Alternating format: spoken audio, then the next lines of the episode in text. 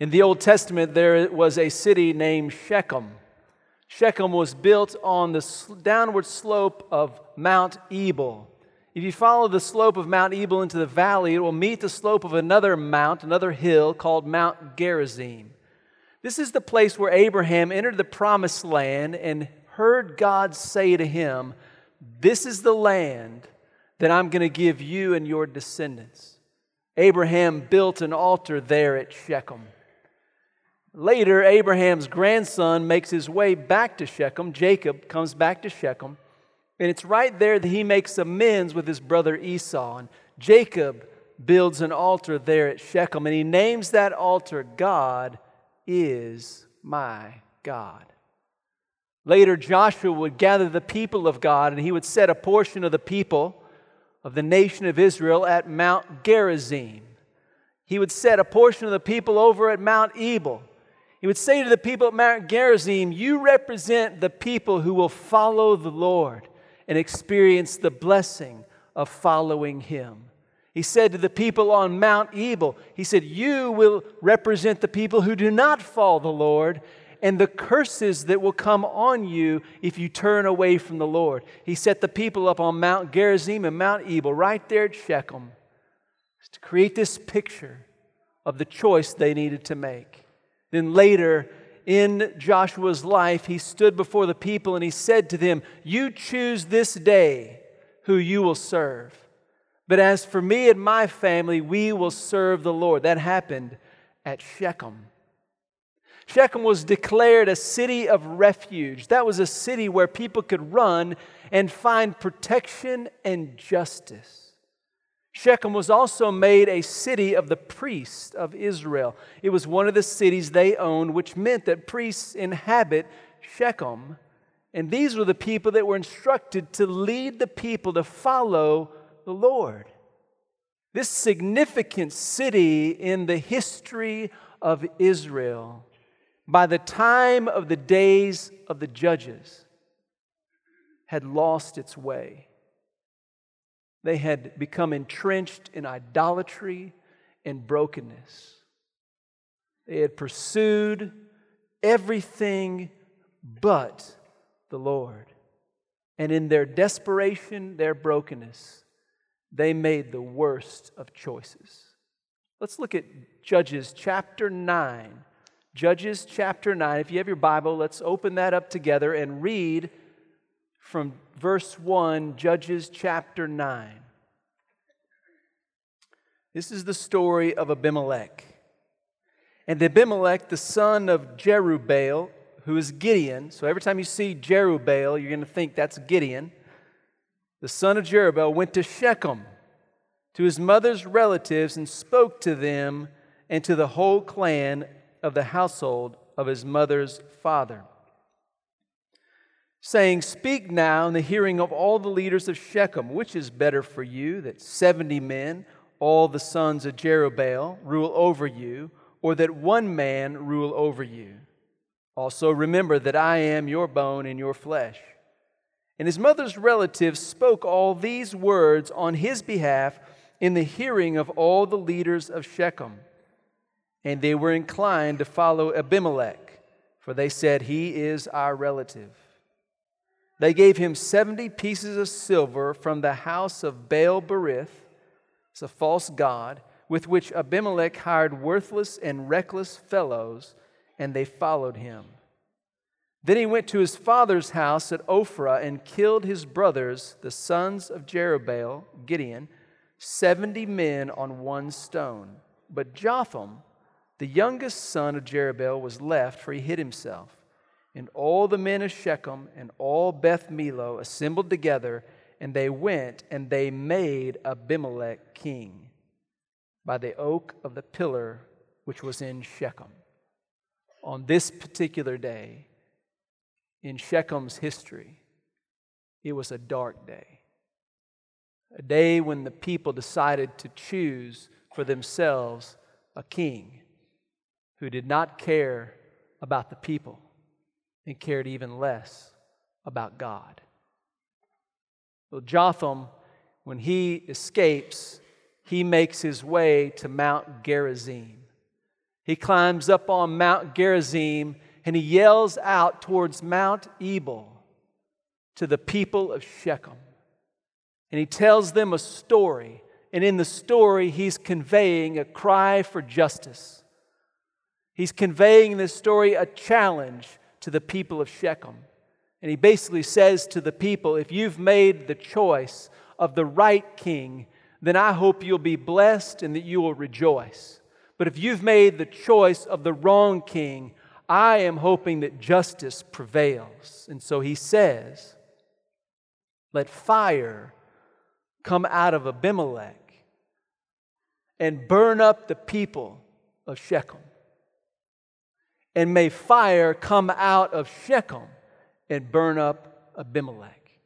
And he voices this curse from Mount Gerizim, crying out for justice. And then Jotham runs for his very life, and he escapes. And Abimelech continues to reign and rule for three years. And at the end of three years of his reign, the fire that Jotham hoped would come was ignited. God came to make right the wrongs that had been done. God wanted to demonstrate to his people you may have chosen a king and think you live under his rule. That king may think that he can do whatever he wants with no regard for me. But the truth is, I am ruling. No one rules higher than me. No one is able to rule over my people like I rule over my people. And God stirred up Abimelech towards the people of Shechem, and he stirred up the people of Shechem towards Abimelech. And the people of Shechem began to devise a way that they could usurp the power of Abimelech. Abimelech gets wind of the plot, and he begins to devise a plan to take care of the people of Shechem, and all chaos breaks out in Shechem. Well, sure enough, Abimelech gathers his troops and he goes in and he wipes out the city and he gets the tower fortress, the inner chamber full of the leaders of Shechem, and he sets it on fire and he burns them to death. And literally, Abimelech has fire going forth from him to destroy the leaders of Shechem. Abimelech continues on his terror. He goes to a neighboring area. He attacks their tower fortress and a woman pushes out a millstone from the top of that tower, and that millstone falls down and catches Abimelech on the head and crushes him to death. And fire has gone out and destroyed Abimelech. I want you to notice in chapter 9 the last two verses in the story. Verse 56 and 57 say, Thus God repaid the wickedness of Abimelech which he had done to his father in killing his 70 brothers. Also, God returned all the wickedness of the men of Shechem on their heads, and the curse of Jotham, the son of Jerubbaal, came upon them. The people of Shechem thought they could make a decision to have any old king ruling over them.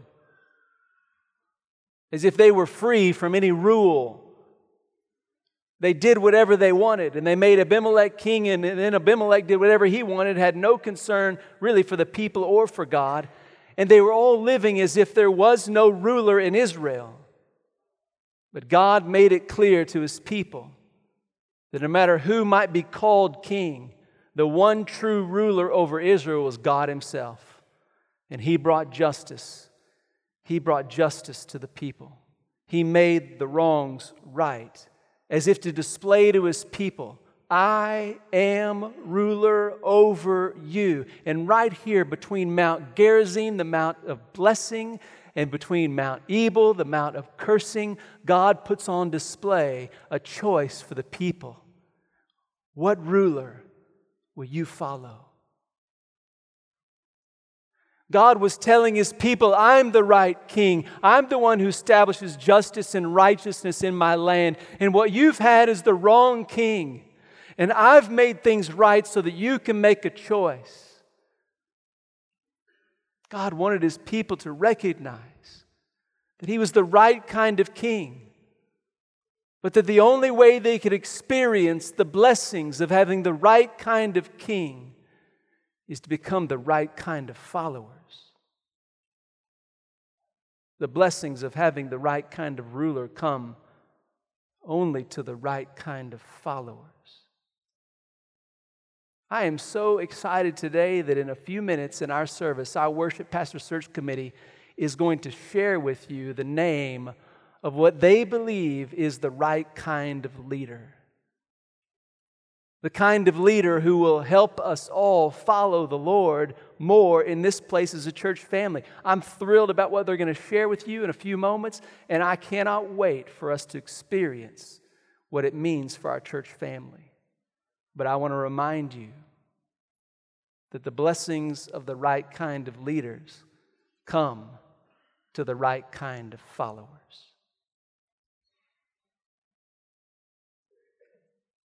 Are y'all paying attention to the politics going on right now? Y'all watching that stuff? You know, the last thing anybody wants to hear when they come to church is the preacher talking about politics. Well, I'm going to do it anyway. You know, I hear people talking about, well, who are we going to vote for now? Y'all heard that? I want to remind you through the story of Abimelech what all of us need to be reminded of as we approach, particularly the November election. What do you think about those who are ruling over us on a local level, a state level, a national level, and then eventually our new president? When you think of those ruling over us, we as the people of God certainly should stand for the truth. We should certainly engage in our culture, our political realm. We should vote according to biblical truth. We should encourage our leaders to be the right kind of leaders. We should pray and cry out to God that they would be the right kind of leaders. But what we should never, ever do is forget, as the people of God, that we have one ruler who's ruling over us, and Jesus Christ is the ruler we can't live without. He makes all the difference. So just be, re- just be reminded and be encouraged as we approach all of these elections coming in the fall that Jesus Christ is King of kings and Lord of lords. And He is who we serve. And, and listen, the blessings of having the right kind of king come to those who are the right kind of followers. The last thing we need to become as the November approaches is the wrong kind of followers of Jesus Christ. The blessings having the right kind of ruler come to those who are the right kind of followers. So if we're going to respond today to the message of Abimelech, then we need to respond to our King by surrendering our lives to be the right kind of followers. I want you to think about your life, just how you've been living your life. If you were to evaluate the way you've been living your life, would you say that you've been living your life in a way that you act more like you're the king of your own life, or you act more like Jesus is the king of your life? Here's the thing regardless of how you act, regardless of what you think, Jesus is the king of your life. It's just a whole lot better to live like He's the king of your life. Because the blessings of the right kind of king come to the right kind of follower. The, the way that God has structured the real economy is that what you sow, you reap. If you sow into your daily life a trust in the good rule of Jesus Christ, you will reap life. If you sow into your daily life a disregard for God's good rule over you, you will reap the loss of your way.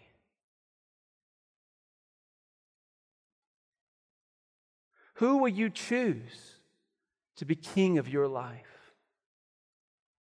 The right kind of king is ready for you to choose to follow him. And that's the only way you'll experience the blessings of the right kind of king. A decision to surrender to Jesus Christ and his rule. You know what that looks like on a daily basis? It really is not that complicated in terms of where it comes from, how it looks, how it develops out of your life. Here's the simple way that you make a daily decision to surrender to the rule of Jesus Christ in your life. Here's how, how it works out you make a decision that tomorrow you're going to start your day by praying. Lord, I want to acknowledge that you are ruler over all, that you have everything in your hands.